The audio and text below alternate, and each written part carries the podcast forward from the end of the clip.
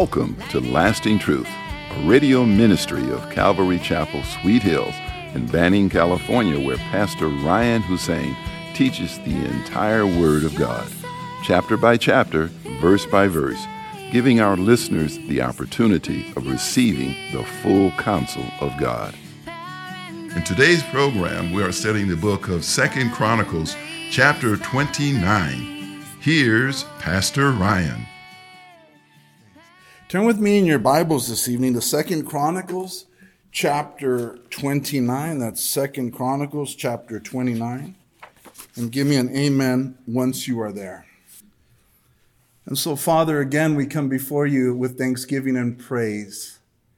Praise to you for all that you've done and all that you're doing in our lives. Thank you for having mercy upon us, Lord, by giving us your Son, Jesus, who died on the cross for our sins. And on the third day, you raised him from the dead for our justification, and he's at your right hand, even now, praying for us. Lord, you've given us your Holy Spirit, who is our counselor, who guides us, who teaches us, and leads us into all truth. Holy Spirit, God, we pray that you would lead us into all truths tonight. May it be all of you and none of me. In Jesus' name we pray, and together we say, Amen. King Hezekiah is now on the throne of Judah in chapter 29. It says here that Hezekiah became king when he was 25 years old and he reigned 29 years in Jerusalem. His mother's name was Abijah, the daughter of Zechariah. And he did what was right in the sight of the Lord according to all that his father David had done. And so King Hezekiah is one of the good, honorable kings of Judah. He's one of the good ones, guys. Uh, in fact, we're told in Second Kings uh, chapter 18 that he trusted in the Lord uh, God of Israel, so that after him there was none like him among all the kings of Judah, nor who were before him. For he held fast to the Lord he did not depart from following him, but kept his commandments, which the Lord had commanded Moses. The Lord was with him, and he prospered wherever he went, and he rebelled against the king of Assyria and did not serve him. And so Hezekiah is one of the good kings, one of the great ones, as we just read. He's an amazing man of God. And the interesting thing about Hezekiah is that he did all this. He would reform and turn the country around back to God. He would do all this being the son of King Ahaz, who, as we know, was one of the most wicked kings that Judah ever had. His father was so wicked that he burned Hezekiah's brother in the fires for the pagan gods. He offered uh, his own brothers, right? Uh, that's what his, that's how wicked his father was.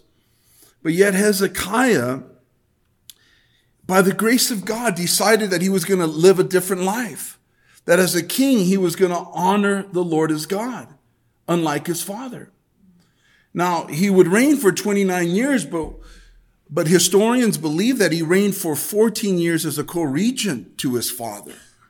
So he was alongside his wicked father for 14 years as a co-regent, you know, co-leader, if you will, co- co-king. And yet in all that, he chose to do what was right in the sight of the Lord. And this is a reminder for all of us who know Jesus Christ as our Lord and Savior. But it's also maybe a new, fresh, you know, understanding to the heart of God for those who don't know God for those who are watching, for those who are uh, will be listening to this on the radio, who may not know the heart of God, but the heart of God is that every person gets to choose for themselves what they want to do with their life, no matter how bad their parents may or may not have been. In this case, he had the most wicked father, but yet he chose to live a different life. We are told that if we put our faith in Jesus Christ, that we become a new creation, that old things have passed away, that behold, all things have become new. We are no longer bound to the sins of our past. We are no longer bound to the sins of our fathers. By God's grace, if we cry out to Him, each of us has a choice of how he or she wants to live. He gives everyone that wonderful opportunity to have a new life, a different life, a life of blessing, a life of holiness, a life of joy, joy of the salvation that Jesus provides, joy from our sins, that we're no longer bound to our sins. It's a beautiful thing. It's a Christian reality that we don't have to live uh, the way we used to live, and we don't have to uh, be bound by the memories or the sins of our fathers. Each of us gets to live a new life. The question is, are we living a new life in Christ? Or are we still bound to the past sins?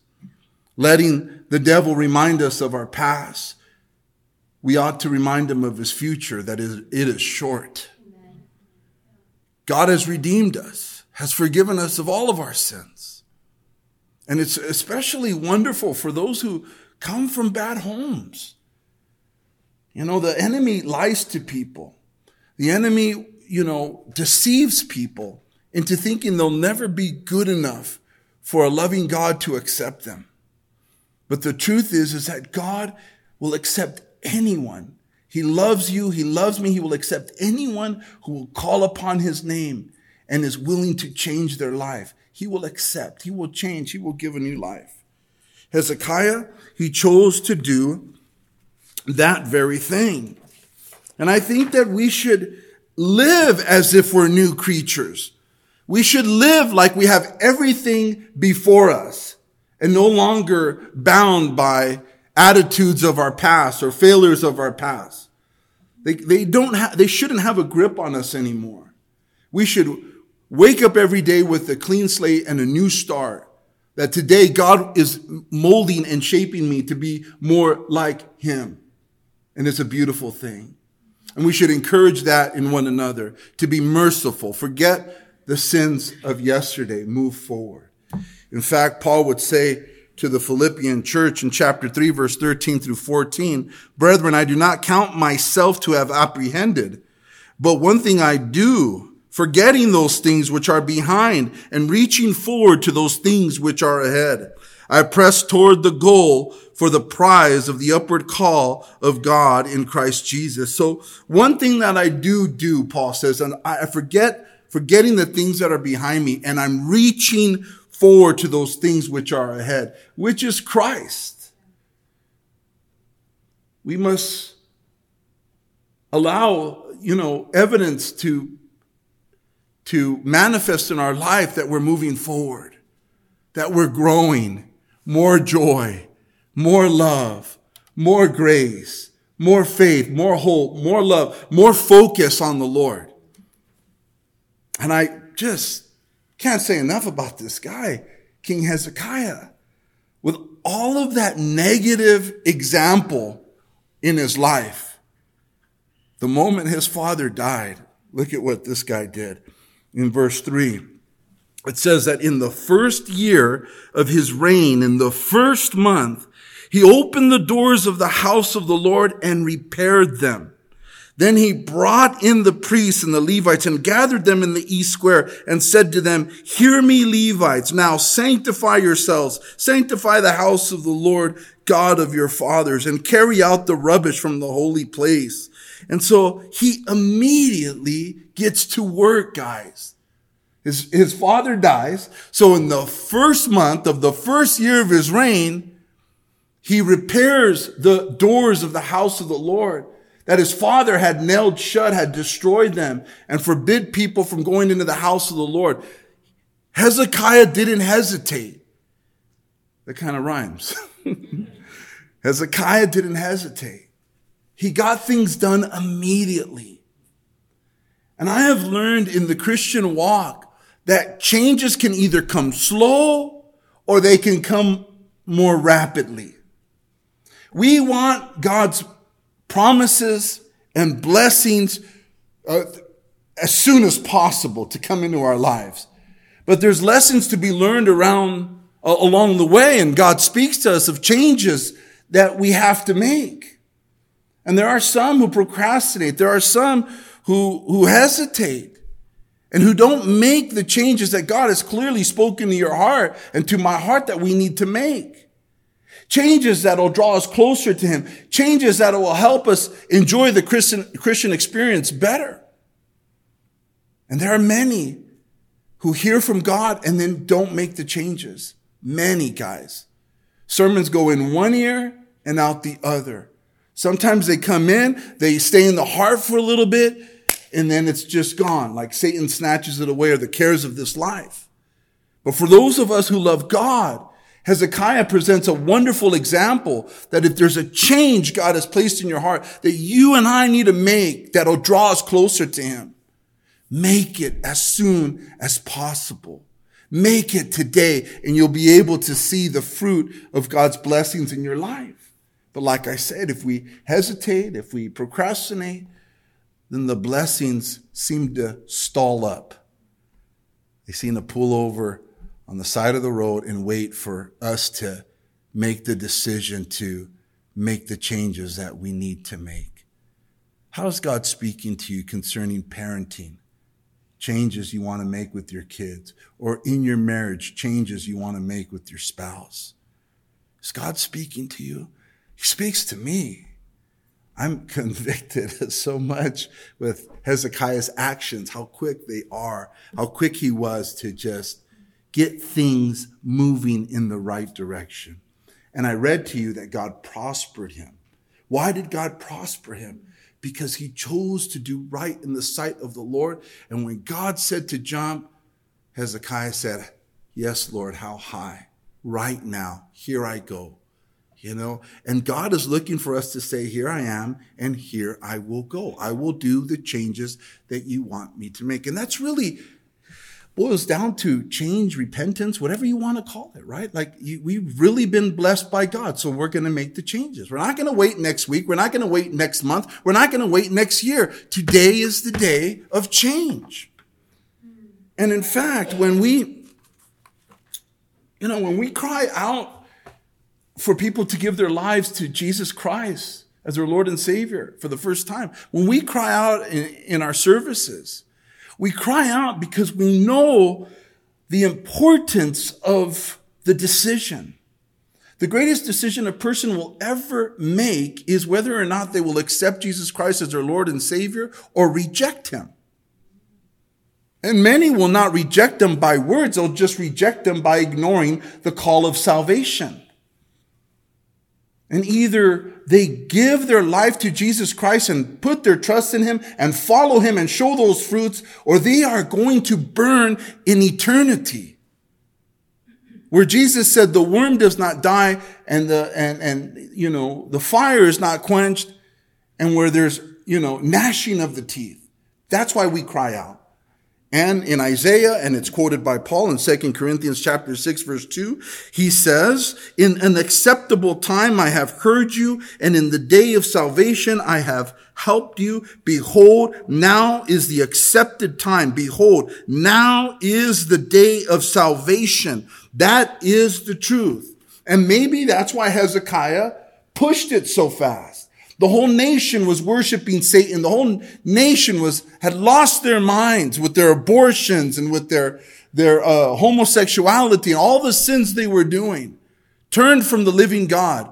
And the quickest way to get things turned around was to do it immediately. Today's the day of salvation. Today is the day of reforms. Jonathan Edwards, a Puritan preacher, said this concerning the day of salvation and, and getting and making that decision and getting things right on that day. He said, and let everyone that is yet out of Christ, let everyone who is yet out of Christ, that means they don't know Christ, and let everyone that is yet out of Christ and hanging over the pit of hell, whether they be old men and women or middle aged or young people, hearken to the loud calls of God's word and providence this acceptable year of the Lord, a day of such great favor to some, will doubtless be a day of as remarkable vengeance to others.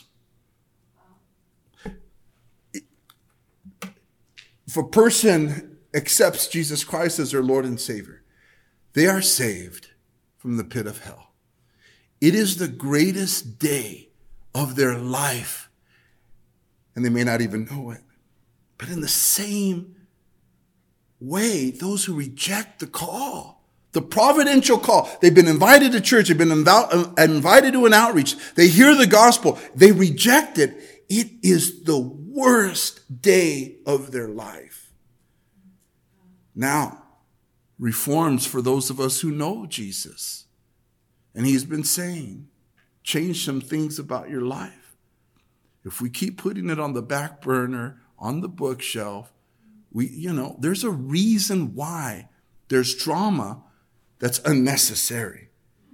And it's because we're not his slaves. We're still living for ourselves. Jesus is just a part of the pie. Bless me, but I'm going to do whatever I want to do. And there's many who live that way. Hezekiah, in the first year of his reign. In the first month, he opened the doors of the house of the Lord and he repaired them. I think these verses of, of, uh, you know, Judah repairing the temple of the, of the Lord is always going to be applicable to us now that we have our own church building, right? The guys are out there working on the shed tonight. They're in here, work, uh, you know, with us tonight. But it's beautiful that we get to like practically make this place look better, feel better, smell better, look better, all hands on deck because this is the house that God has given us. It, it's the same application to King Hezekiah and the, and the, uh, kingdom of Judah. They have a temple. God expects it to be clean. The doors should be open. The doors should be, you know, the temple should be repaired. And that's what he's doing. And so think about that as this is your home church for some, for, for most of you here that, you know, pray about how you can bless this place. It takes a lot of hands to make it, uh, uh, stay uh, uh, upkept. And, and so, because we want the doors of the house of the Lord to be open. And it says here, then he brought in the priests and the Levites and he gathered them in the east square and said to them, hear me, Levites. Now sanctify yourselves Sanctify the house of the Lord God of your fathers and carry out rubbish from the holy place. This is a beautiful thing. You have a king who's not a priest. He's not a Levite, but yet he's, he's getting the spiritual guys together on the, the east gate or whatever, courtyard, and he's speaking truth to them. How beautiful is that, right? It's almost like a picture of the body of Christ that we all have different functions, but we're all part of the same body and all of us can encourage one another.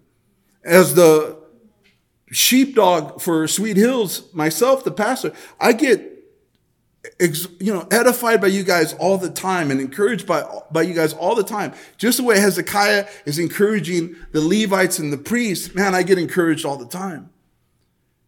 You got to be around to encourage people, though, right? You can't encourage anybody if you don't come to church or if you come once every blue moon. And church isn't a religious thing the way we used to see it before we got saved. We understand that this is a family. And we encourage one another. So he's encouraging the priests and the Levites. And he says to them to sanctify themselves, right? It means sanctify means to set yourself aside for holy use. And you know what? You know what? We get encouraged by the word to sanctify ourselves, but it's up to you to sanctify yourself. And a mature Christian knows how to sanctify themselves. How do we sanctify ourselves? We get on our knees before God and no one else sees us but God. We are just in prayer. Number one, to sanctify, you want to be cleansed? You want to be used? You want to, you want to be, you, he says, cleanse yourself and then cleanse the house of the Lord, right? You can't cleanse the house of the Lord if we're not, you know, where we need to be. But you do that. You sanctify yourself by being in prayer. Serious prayer. Prayer that changes you and me. That kind of prayer. Not prayer that, oh, I check the box and I go do my thing again. How many Christians check the box? I said a, a quick prayer, rub a dub dub, thanks for the grub. People live that way, guys. There isn't a thought in our minds sometimes as, what is your will for my life? How can you, why do you want to, what, what do you want to do with me? To, this is your day. To be sanctified is to spend that time. We've all failed in doing so, but today's a new day. And we just get on our knees before God. We pray. And you get strong that way. And if you're not strong after that and you don't want to do God's will after that, then go back and try it again. As they say, you know, re rinse and do it again. The answer to everything is time with Jesus in prayer. We get, we get cleansed. We get strength. There's no excuse other than we're not sanctifying ourselves in prayer. We're not. And if we're not, then it's going to look like no activity. That's what it looks like. No activity, no excitement, no joy, no enthusiasm. It's just always, you know what I mean? I don't want to be that brother.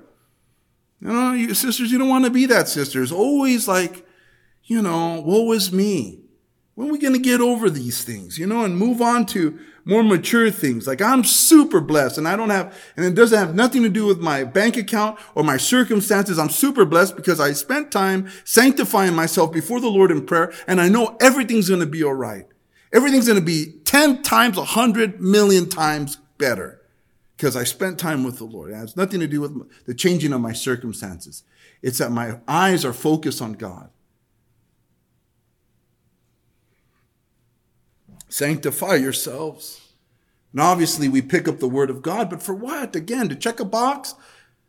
Or to sit there and really just, what do you have to say to me? And, and Christianity, it just takes a long time to get in the spirit. It takes time. We have to make the time because we make the time for everything else but being sanctified by God. God has not given us the spirit of fear, but of power, love, and a sound mind. God hasn't called us to be in bondage to any person. He's definitely not called us to be in bondage to Satan. He hasn't called us to be in bondage because of our circumstances.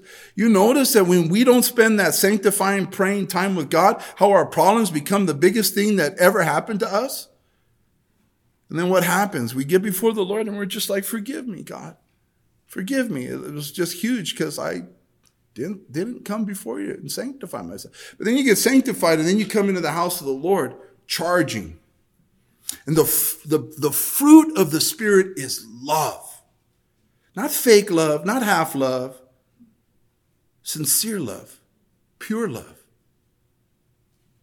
You come in here and you're just like, man, filled with love and excitement and joy and mercy and truth and kindness. And that's just what I want for myself. I want to be sanctified at home so that, and I hear the word of God say, now go clean the, the, the, the church.